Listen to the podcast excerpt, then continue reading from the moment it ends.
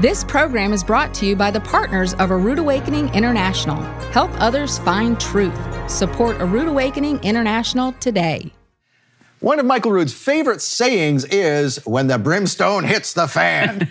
and these days, that scenario feels like it's getting closer every day. However, that does not mean we need to live in fear. Bear Independent, also known as TJ Morris, prepares us tonight for what can happen and what to do when it does. Because it's the end of the sixth day, the sun is set, and this is Shabbat Night Live.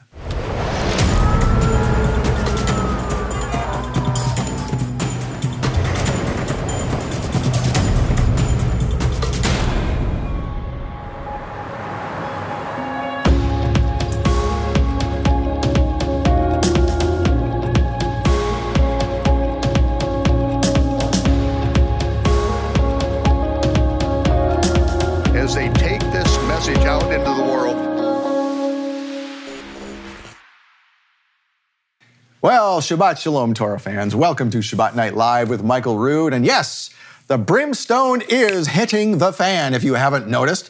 So, what do we do? Well, we have just the guy to tell you what to do. Bear Independent, yes, the Bear Independent, was brought to our attention, and we are glad he was. Tonight, we start a new four episode series with Bear called Grin and Bear It. From tactical medicine tips, no, not kidding. From tactical medicine tips and disaster relief to child trafficking rescue and even business advice specifically for Torah observant believers. This series offers common sense ways to prepare and practical ways for you to help if things go wrong, as I most likely will one day. So that starts in just a few minutes with the one and only Bear Independent. First, we're into a new month on the astronomically and agriculturally corrected biblical Hebrew calendar. There you see it there. The new moon was seen earlier this week. And tonight is the first Shabbat of the month of Adar. Ah, Adar, that brings up an interesting point. Please welcome my co host, Angie Clark. Well, Shabbat Shalom, Scott. Shabbat Shalom. Why are we talking about Adar? Okay, so first of all, Passover, right? Adar, Passover, the Aviv, barley, all this kind of stuff starts swirling around this time of year. We have to have the uh, the barley go out and inspect the barley to see it, if it is Aviv at a certain point. That's not ripe. It's like getting ripe, and then two weeks estimated that it will be ripe because at that point there has to be. Uh, an offering of, of a loaf of bread Sheaf. made, a sheaf, yeah, sheaf offering, right, uh, at Passover.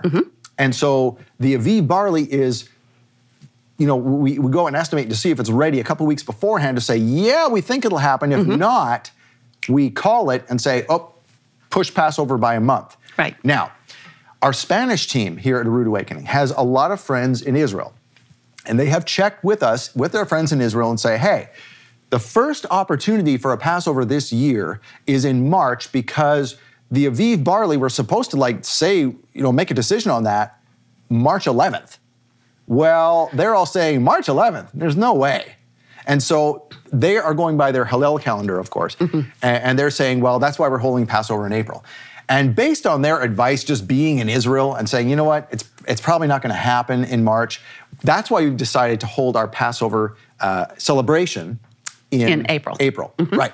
And so we're so uh, Passover is actually going to happen in the middle of the week, and our event is at the end of the week. Now, Right. people might say, well, you're not holding it on the right day. So what do we say to that, Angie? We're not holding it. We're, holding- attending it. We're not holding it at all. You Right. can't keep Passover Right. without a temple.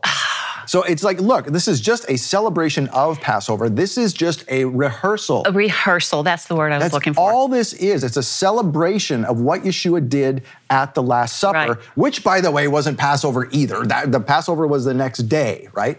So that's what we try and commemorate is Yeshua's, what he did he do with his disciples? What was Mm-hmm. it like?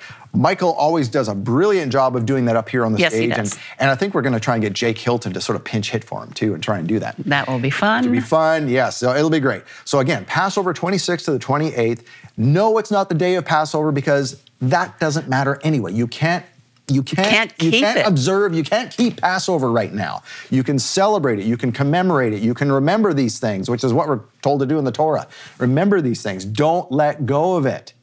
make sure you keep doing it. So we're going to keep doing it, and we'd like you to be here.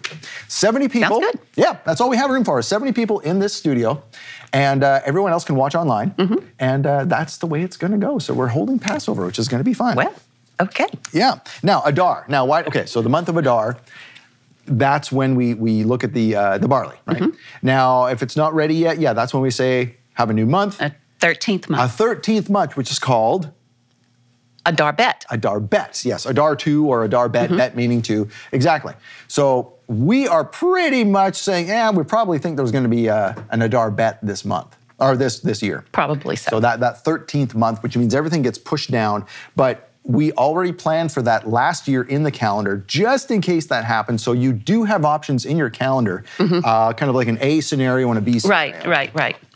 Yeah. Yep. So that is right there, and so Mm-hmm. Angie, you've got it there, and it's clearly defined as to, hey, use this month if this happens. Use the next page of that this that happens. Yep. So that yep. type of thing. Yep. March and. Like here's March, and if it doesn't happen, then you tear this page out. Right. And, you, go, the to, next April. one. Right. Yep. Yep. So that's Yep. the kind of thing we plan for. Yeah, it's not perfect, but you know what? Yehovah didn't have printed calendars back in the day either.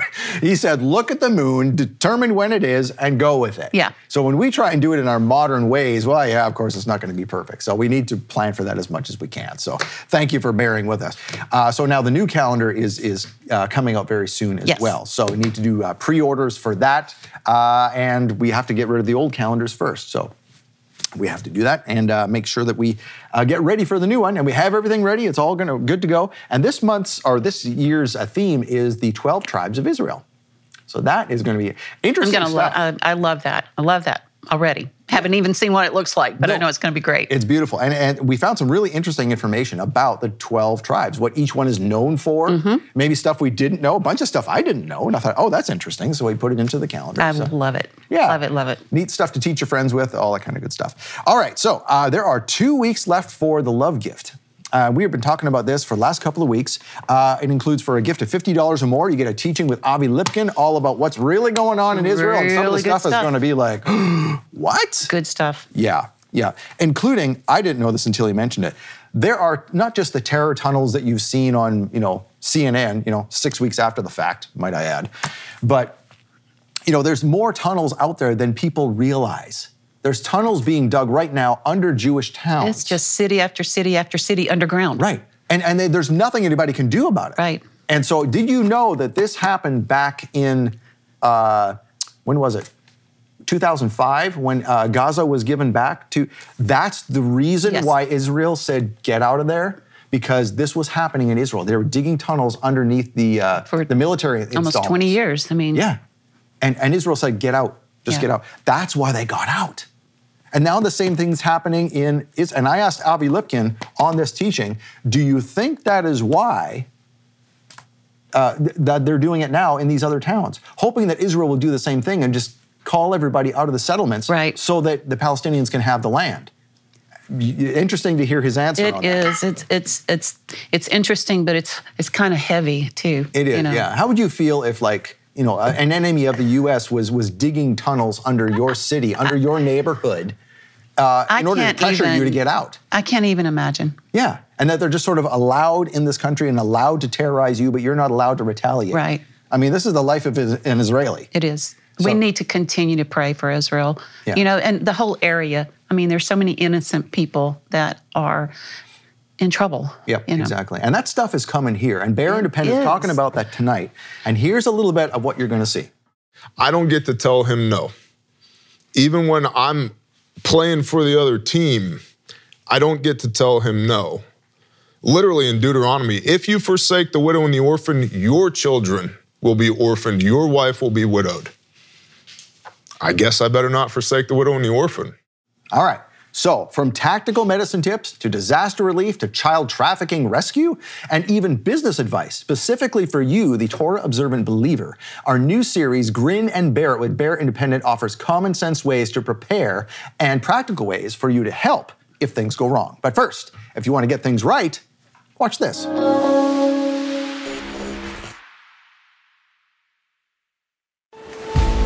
The same threat that Israel faces is coming soon to America. In a hard hitting message that got him banned from Christian television, Avi Lipkin delivers the truth about what's going on. The information has to be gotten out to all of you in America because uh, you, you just don't get the information in your media. I think your media people in the States don't even know these things. Only select, uh, you know, media people like you know, and Michael know these things. Israel from the Inside with Avi Lipkin explains Israel's war with its neighbors, civil war brewing within its own borders, new threats of terror tunnels under Jewish towns, and political backstabbing inside the Knesset. This teaching is not available anywhere online, but we'll give it to you as our thanks for supporting A Rood Awakening International. When you donate $50 as a love gift to this ministry in February, we'll give you Israel from the Inside with Avi Lipkin on DVD or Blu ray. Donate $100 and we'll give you Israel from the Inside, plus a decorative blue and gold mezuzah made of pewter featuring an image of the menorah. Donate $300 and we'll give you Israel from the Inside, the pewter mezuzah, and a complete Torah scroll in Hebrew protected in a cylindrical leather like case. These gifts are a limited time offer from Michael Rood to thank you for your support. Make your donation today and receive the $50 gift, the $100 gift, or the $300 gift. Thank you. Your donations ensure that urgent teachings like Israel from the Inside with Avi Lipkin keep coming from A Rood Awakening International. Use your smartphone to scan the QR code on your screen to donate now and receive these limited time gifts. Or call 888 766 3610 or get your gifts online with a donation at monthlylovegift.com.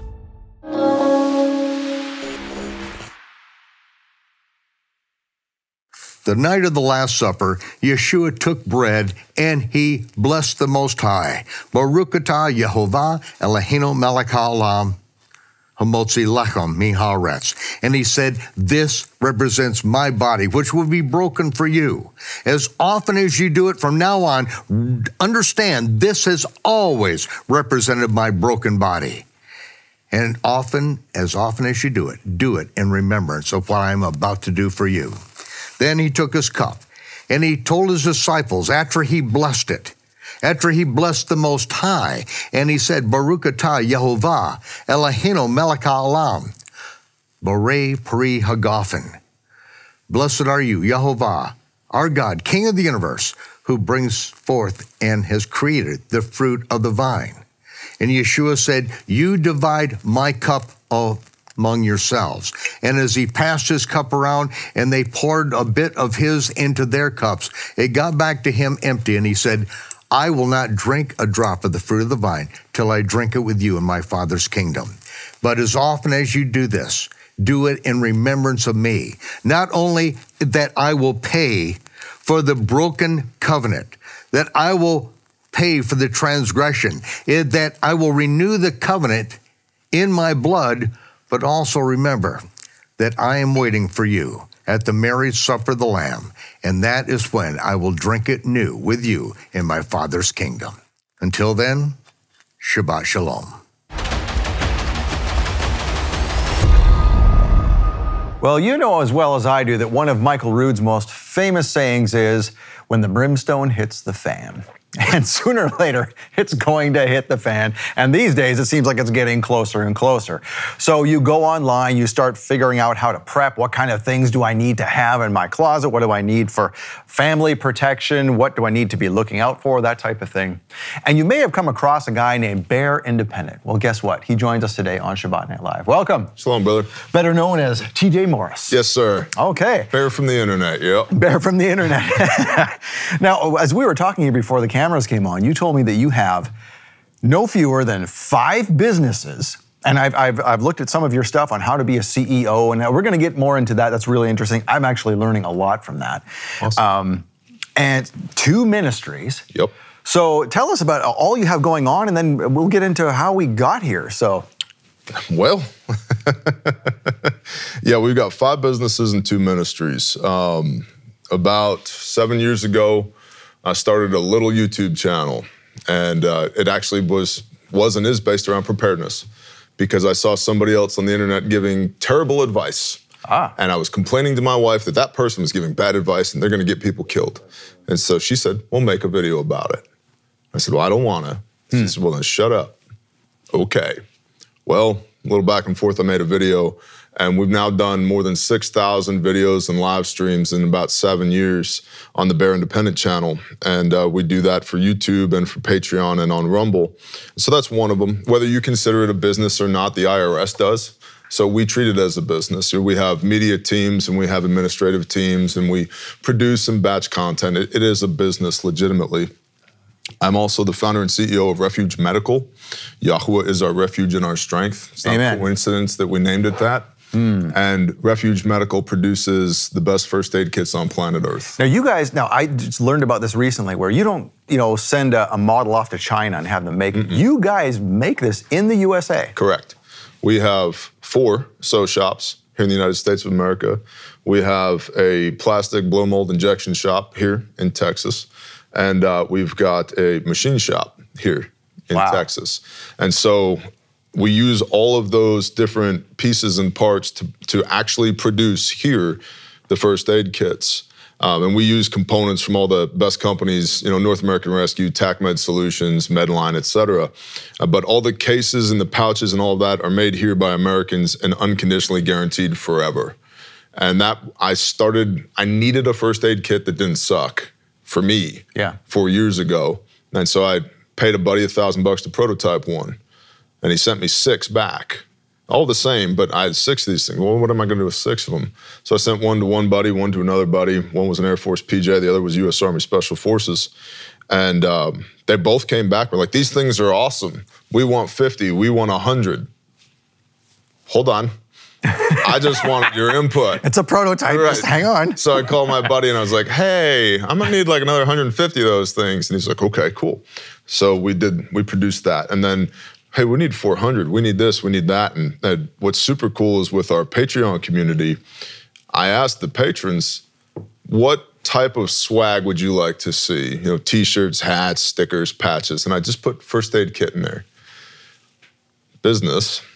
Within 24 hours, I had 336 people that had told me, by an overwhelming majority, they were willing to pay for a first aid kit. Cool. So, hey, here's the first Bear Fact, Bear First Aid Kit, and it's grown from an hour a week, an hour a month in my barn, me part time, to now we've got 23 families that are supported by Refuge Medical. We're on uh, four four continents with all branches of the U.S. Armed Forces electively, and our kits have saved 92 lives that we know of to date. Wow, that's awesome. years. Now we're gonna talk. We're gonna do a Yeah. whole Yeah, episode we're- on we're that. So let's save the juicy Okay. stuff. Yeah. I apologize. No, no, no. That's Uh, good. That's good. Then we've also got refuge training. Refuge training, uh, we teach you the fine art of how to not die. Uh, and so that's a spin that came out of Refuge Medical. I want people to have the kit. I also want them to know how to use the kit. So we do civilian tactical medicine using uh, scenario-based training. We do force on force. We have crisis actors and all that. Um, then I've got a consultancy uh, called Prosperity, Prosper Ready. Uh, do business consulting, business development, and then also on the preparedness side. And then I've got a fifth business, which is a cutout from one of the ministries. The first ministry is Grindstone Ministries. Um, we deploy all over the United States after hurricanes and tornadoes.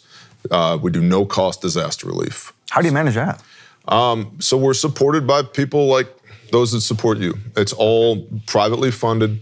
Um, it's a volunteer network of people. We've got two people on staff year round that maintain the equipment and administer the organization. And everything else is 100% voluntary. Wow. And we've been blessed. We mobilize up to 200 people on a site. Give me 48 hours, I'm gonna have 200 people there.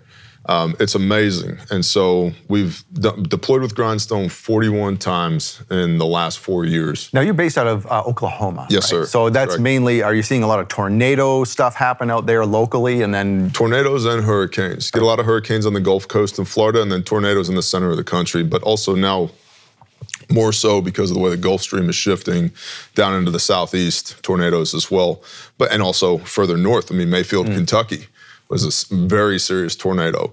Um, so we've deployed to all of those, and we'll go in for anywhere at a minimum three days, up to 30 days in a disaster relief deployment. Uh, and then we have Caleb House, Caleb with a K, Caleb House. And Caleb House is a ministry where we rescue and rehabilitate juvenile human trafficking survivors. Dude, never thought I'd be into that. Didn't know the father was going to call me to that, but he did. And we are 100% privately funded with that as well. We don't take a dime from the government. We don't take a dime from foundations or organizations because I don't want anybody else telling us how we have to do this. Um, and we are the only that I'm aware of Torah based ministry doing anything like this. And it has been an absolute blessing to be able to go rescue and restore dozens of kiddos.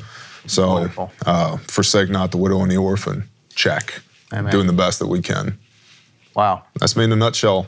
You know that that I noticed here. That's the only thing you mentioned that really chokes you up. Yeah. Because you have kids too, like I do, right? Yep. And that's to, to even imagine your kids in that position. Like, wow. You know, that's you don't even want to go there. Imagine, so imagine the worst thing that you know of that could possibly happen to a child, then increase the intensity a hundredfold, and then multiply that across hundreds of thousands of children per year. It's insane. You know, we fight not against flesh and blood, but against nations and principalities and spiritual wickedness in high places. And that was a concept to me before I started doing this. Now I know it's a reality. And uh, it's very heavy work, but it's incredibly rewarding work as well. Wow. Now, a lot of this sounds like, wow, you must have had a lot of military training. How long were you in the military? And when, when we were planning Zero days. yeah, and you told me that this is crazy that you know you you know all of these things and all of obviously this is comes from when you were younger, you know, you've learned a lot of things along the way, but military was not in the cards for you. So why is that? Let's start start from when you were a kid. I mean, what happened here? So, um, started my first business when I was 17 years old, cutting timber because my mom worked for the phone company and they went on strike for two years. My dad was out of the picture. And so I had already been working full time since the age of 15 just to help pay the bills. And a long story short, I was cutting timber and I broke my sternum. And so the United States Marine Corps Staff Sergeant Davalos uh, basically said, in their words, this is pre 9 11, said, uh, You're more of a liability than an asset. And it crushed me. And I was like, All right, cool. Well, I'm just going to keep cutting timber then. And then 9 11 happened. And then the phone kept ringing and kept ringing. And it's the United States Marine Corps. Son, we'd love to have you. Well, you didn't want me eight months ago, right? And I, I can be a little vindictive. So, anyway, uh, well, they stopped calling and some other people started calling. And long story short, I ended up as a subject matter expert for the DoD on the national grid. My dad uh, had a long backstory doing TSSCI work for the DoD, wiring, you know, Offutt Air Force Base, Strategic Air Command, White Sands Missile Range by himself. Uh, power and telecom, and so we had some really interesting bring your kids to work days when I was growing up. and uh, in any event, I've also I've been working on power distribution and power transmission. I've got pictures of me, four years old, sitting on a dozer plowing in cable. So I've spent a considerable portion of my life in that uh, purview. And then because of that, after 9 11, we were outwardly very focused on what was happening in the Middle East and what deployments to Iraq and Afghanistan were going to look like and so forth and so on.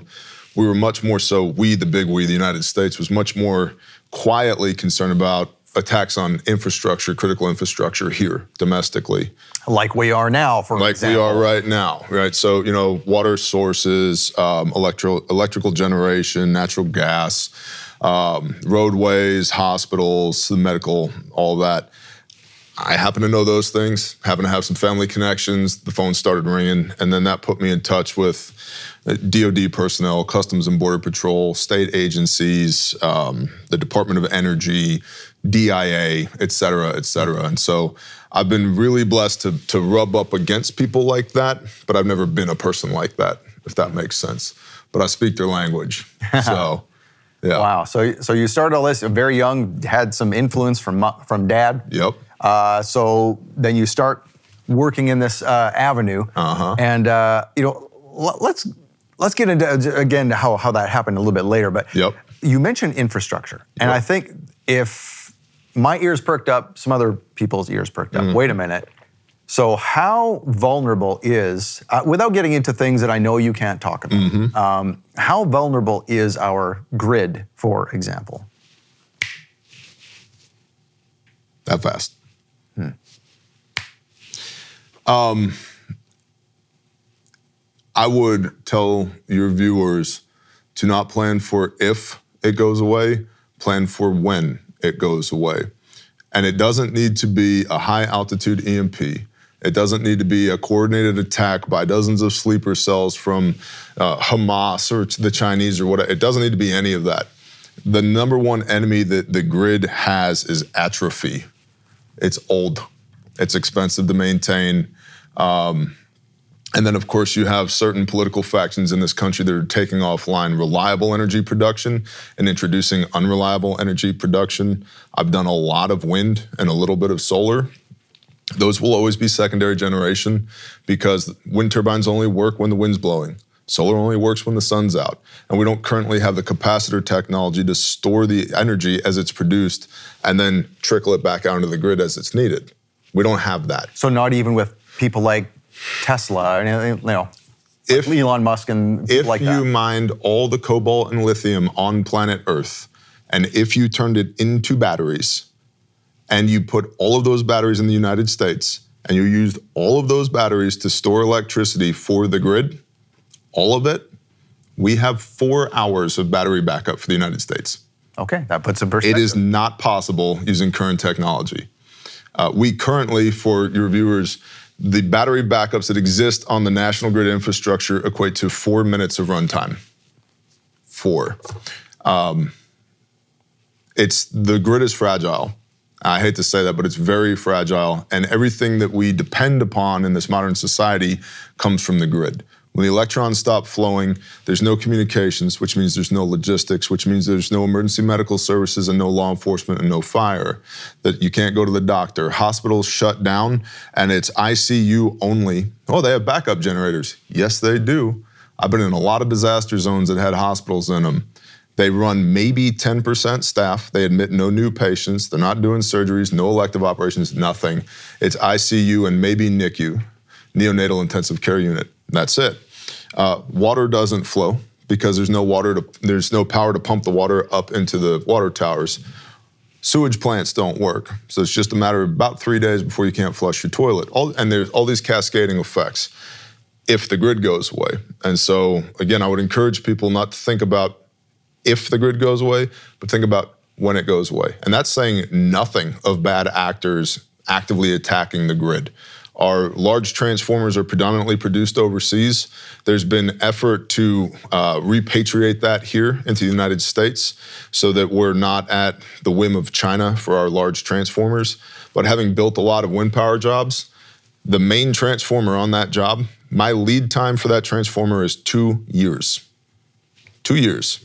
And then when it gets here, it's either coming into a port in San Diego or a port in Houston where it has to be loaded on a special trailer and moved via permitted haul because it weighs 600 tons. There's only so many cranes on planet Earth that can pick and place that. There's only so many men and women on planet Earth that can actually splice that in and make it work. And then what everybody forgets is every one of those wind turbines, every one of those solar arrays, every one of those backup generators all require power coming into them to their PLCs, programmable logic controllers, in order for them to operate. So doing a cold start of the grid where there is no power at all, not happening. Hmm.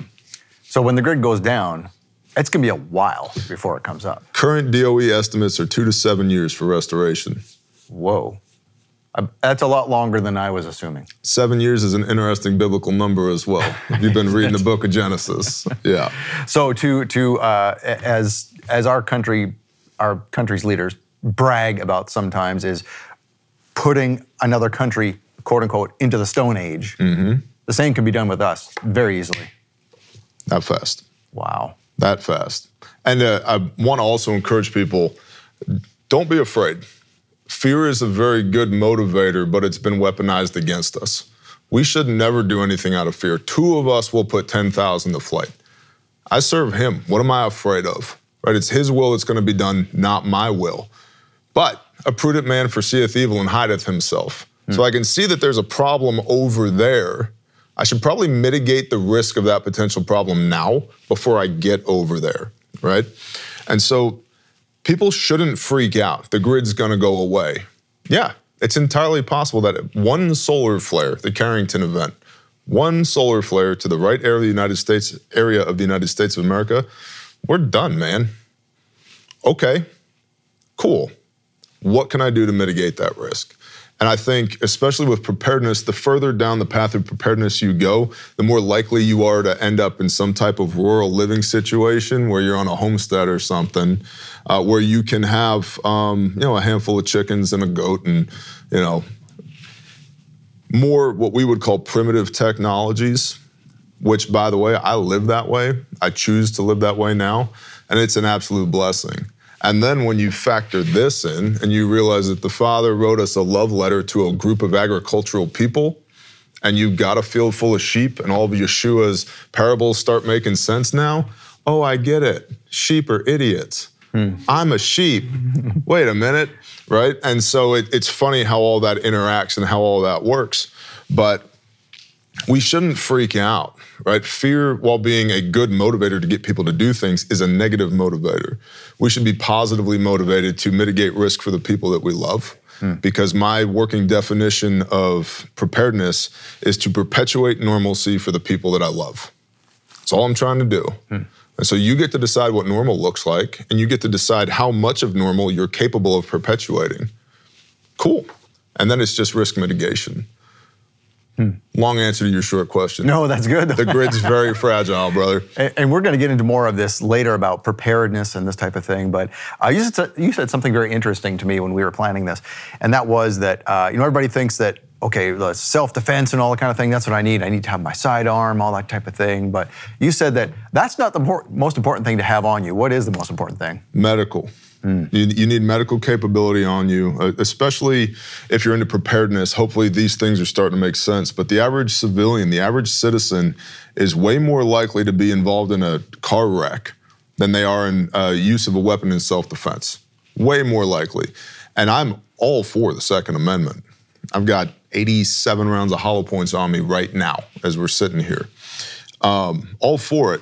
But I've also got a blowout kit and a tourniquet in my back pocket because statistically, the most dangerous thing we do as Americans is drive, right? Number one preventable cause of death in the United States of America. It's not diabetes, it's not heart failure, it's uncontrolled bleeding. Preventable cause of death, uncontrolled bleeding. And should I have a tourniquet? Yes. Should I know where to grab and apply direct pressure so I can force a clot to form? Absolutely.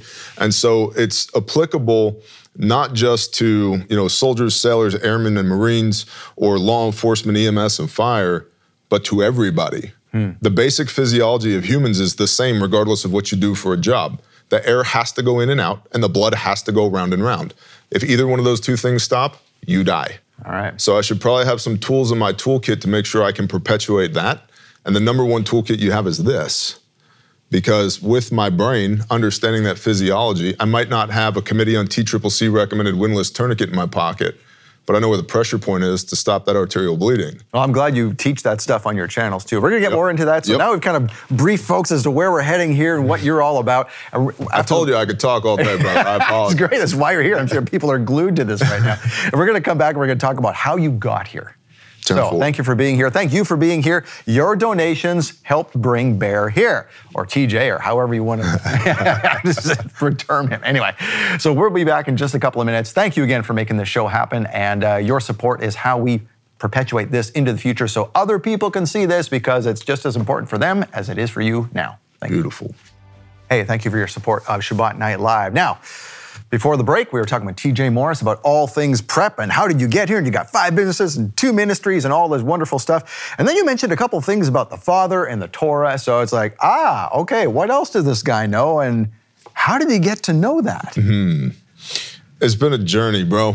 Um, so I was born and raised into the Conservative Baptist Church in New York. And we, depending on the season, we were either that family that was there every Sunday or, hey, Easter's rolling around, you know, go take a bath. It's time to go to church, kid, right? and so, um, but what really kept us kept me going back to the church was my best friend's mom was like tyrannical that he had to go. He was super involved in the church, um, and we had to go to um, Christian summer camps. And so I went to Christian summer camps. We had to go to the youth group, and so I went to the youth group, and right about the age of 15, a lot of really interesting things started happening. Um, prior to that, his his parents got a divorce, which is difficult for any family. But his parents fought tooth and nail over who was going to get custody of his little sister, and neither one of them wanted him. Oh gosh. This is my best friend. And my parents were cool. So they're like, hey, you live here now. Oh. And so he moved in with us. Uh, and then the drummer in the church, church youth group band, Kenny, Kenny's out there somewhere. In fact, he's married to a girl from that youth group, um, joined the Navy. He's like, hey guys, I signed up, I'm shipping out. I've got these drums if anybody wants them, 300 bucks for a whole drum kit. You know, snare, two rack toms, floor tom, kick drum, double pedal, hi hats, ride, three crashes, a china, all the hardware, 300 bucks. I can find 300 bucks. And so I bought 300, I bought the drums, I found 300 bucks. I brought them to my house. I put them up in my bedroom, which was tiny. There's room for like a mattress and this drum set. And I would take a um, Sony Discman and set it on top of a pillow so that the vibrations wouldn't cause the CD to skip, put on headphones and play along. And I had had one drum lesson prior to that from a guy named Mr. Magliano in the third grade who told me that I held the drumsticks wrong and I'd never be able to play the drums. Crushed. so anyway, fast forward, I'm I'm pissed at the church now because I had been noticing how people would behave on Sunday versus how they would behave every other day of the week. And I was really, really, really upset at the father that these people that claimed his name would be so hypocritical. And I literally said, if this is what it means to be a Christian, I don't want to be one. Hmm. Because you don't love your own son enough to keep him in either one of your houses. That's abhorrent. I'm out. I'm not doing that. And of course, 15 year old teenage boys are filled with angst and anger anyway, right? So add in heavy metal. These dudes, like four dudes twice my age, showed up at my house. Hey, bro, we heard you like play drums. You want to jam? Yes, I want to jam. Let's jam. Next thing I know, we're cutting a demo. Next thing I know, we're playing shows. And it started this decade of apostasy for me where I ran as far away from the Father as I could. Uh, I am covered in satanic tattoos from that period in my life. And it's funny now, people are like, well, are you, are you going to cover them up or are you going to get them removed? I don't even think about them anymore. The guy that got those tattoos doesn't exist anymore, praise Yah. Like they're not even on my map sheet, even though they're on my body, right? And I did everything that you could do that's bad for you or bad for somebody else. I mean, sex, drugs, rock and roll. Yeah, sex, drugs, heavy metal. Um, and hanging out with people that was way older than I was, doing stuff that I should have never done. And the that whole decade, 10 years, I was just furious at the Father. And it praise Yah, he's loving and patient and kind and merciful because you do a little bit of growing up and you realize, oh yeah, people make mistakes. Just because people make mistakes doesn't mean the Father makes mistakes, right? And so, um, fast forward, I got myself cleaned up. I'm one of the only people I've ever met that has spent a million dollars on cocaine. Hey, are you serious? I'm dead serious. One million dollars on coke. I was on a mission, bro. Cocaine every day and a handle of Jim Beam every day. And um, I remember I woke up, it was a Tuesday morning, and I rolled out of bed, my feet hit the floor, and my first conscious thought was, I'm out of coke, I gotta get more coke. And my next conscious thought was, that's the dumbest thing I've ever heard. No, you don't. It's 6 a.m. You need more Coke. And by the grace of Yah, I'm really stubborn. And that was it. It's done. And so, fast forward many years later, I meet my wife, and uh, we're in North Texas. And um, my two older kids are from my wife's uh, first marriage. So we've got two little kids. I've got my wife. We've got this little house that probably should have been hit with a bulldozer and started over. It's not not a great house, but we got this little house, and there was this beautiful family that lived around the corner from us, and uh, the wife invited us, Brooke, Brooke Roberts, invited me to church. I was like, man, I don't do church. I don't want to go back to church. I don't want to do it. And so Now, was your was your wife a, a no, Christian or anything nope, like that? Nothing. Nope. I mean, her her mom, awesome person, but the household that she grew up was very spiritual, dabbled in Wicca, all this stuff, and and also praise Yah. You know, she's now come back the other way. She's like, hey, can I get a copy of the scriptures? What does that mean? What what are these squiggly lines? Oh, that's Hebrew, you know. and so. Um, but Brooke Roberts said, Hey, my husband Michael is the associate pastor at this little church, and he's giving the message three weeks from now, and I would love it if you could be my guest. Sure. Well, just just so happened, coincidence, I'm sure. That Sunday morning, there's um, I'm the only one at the house. It's just me and Yah. So I get up, I drink a pot of coffee, got dressed, changed, changed again. I haven't been to church in 15 years. I don't know what people wear to church. It's like, I'm going like I went today jeans, t shirt, boots. If they don't like me, screw them. And so I went in and I sat right in the front row and I watched the pastor preach. He was on fire. And I was physically shaking in the front row because whatever was inside of me couldn't withstand that. Mm. Couldn't be in the presence of that. But again, I'm stubborn. So I made it through the hour and they do the final prayer. Amen. I was like, out the door. Yeah. No more of that. No more. I'm done, right? My flesh is crawling. I'm done. And so I get home and my wife and kids had come back and she said, How was it? I said, I hated it. I got to go back. And I need you to come with me. She's like, Who the hell are you? Like, what happened to you? I'm like, Come on, we're going. So next Sunday we go.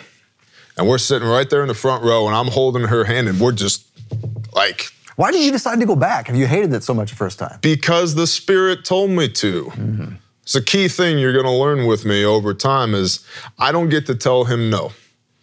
Even when i'm playing for the other team i don't get to tell him no.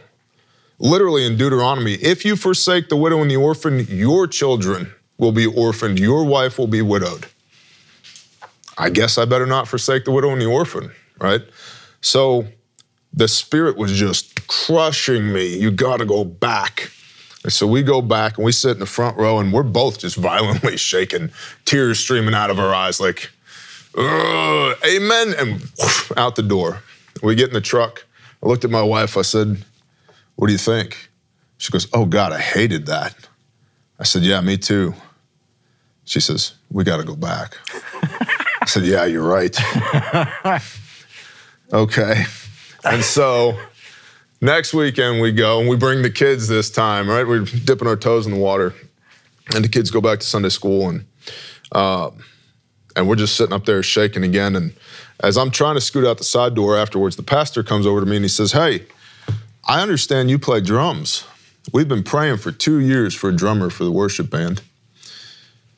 And I said, buddy, I don't think so.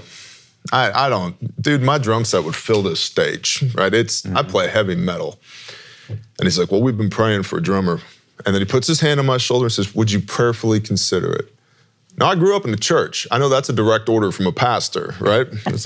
so, okay, so I go home and I'm sitting on the couch and I'm telling my wife, um, I think I should do this. Well, then do it. I don't want to do it. Well, then don't do it. I think I should do this. She goes, shut up and make a decision. I love my wife. She's awesome. And so I uh, I pulled out my phone because the pastor would give me his email address. And I found some links to about a half a dozen videos of me playing drums in my former life. Sent them to the pastor and I was like, just so you know, this is the kind of drummer I am. Thinking, it'll fix this guy. He'll never talk to me again. All my problems are solved. I can go on with my heathen life and not feel bad about it. About 15 minutes later, I get an email forwarded from the pastor from the worship leader to the pastor forwarded to me, and it was one line. Oh hell yeah, get this guy. And I was like, ugh.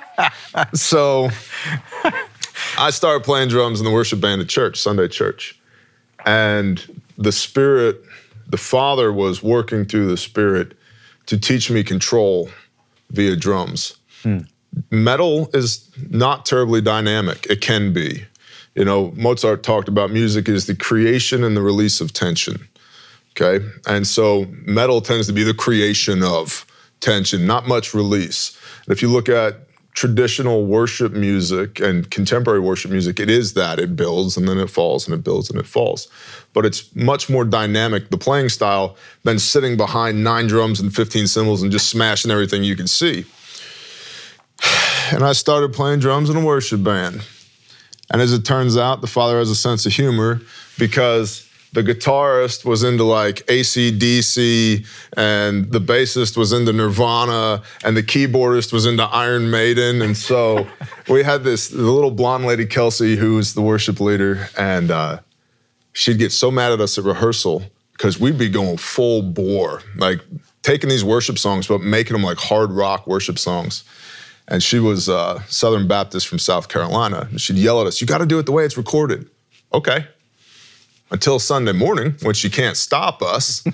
so she starts playing and we all look around and we just we just go. And it was so cool because people were coming up to us afterwards going, I have never heard that song played like that before. That was inc- incredible.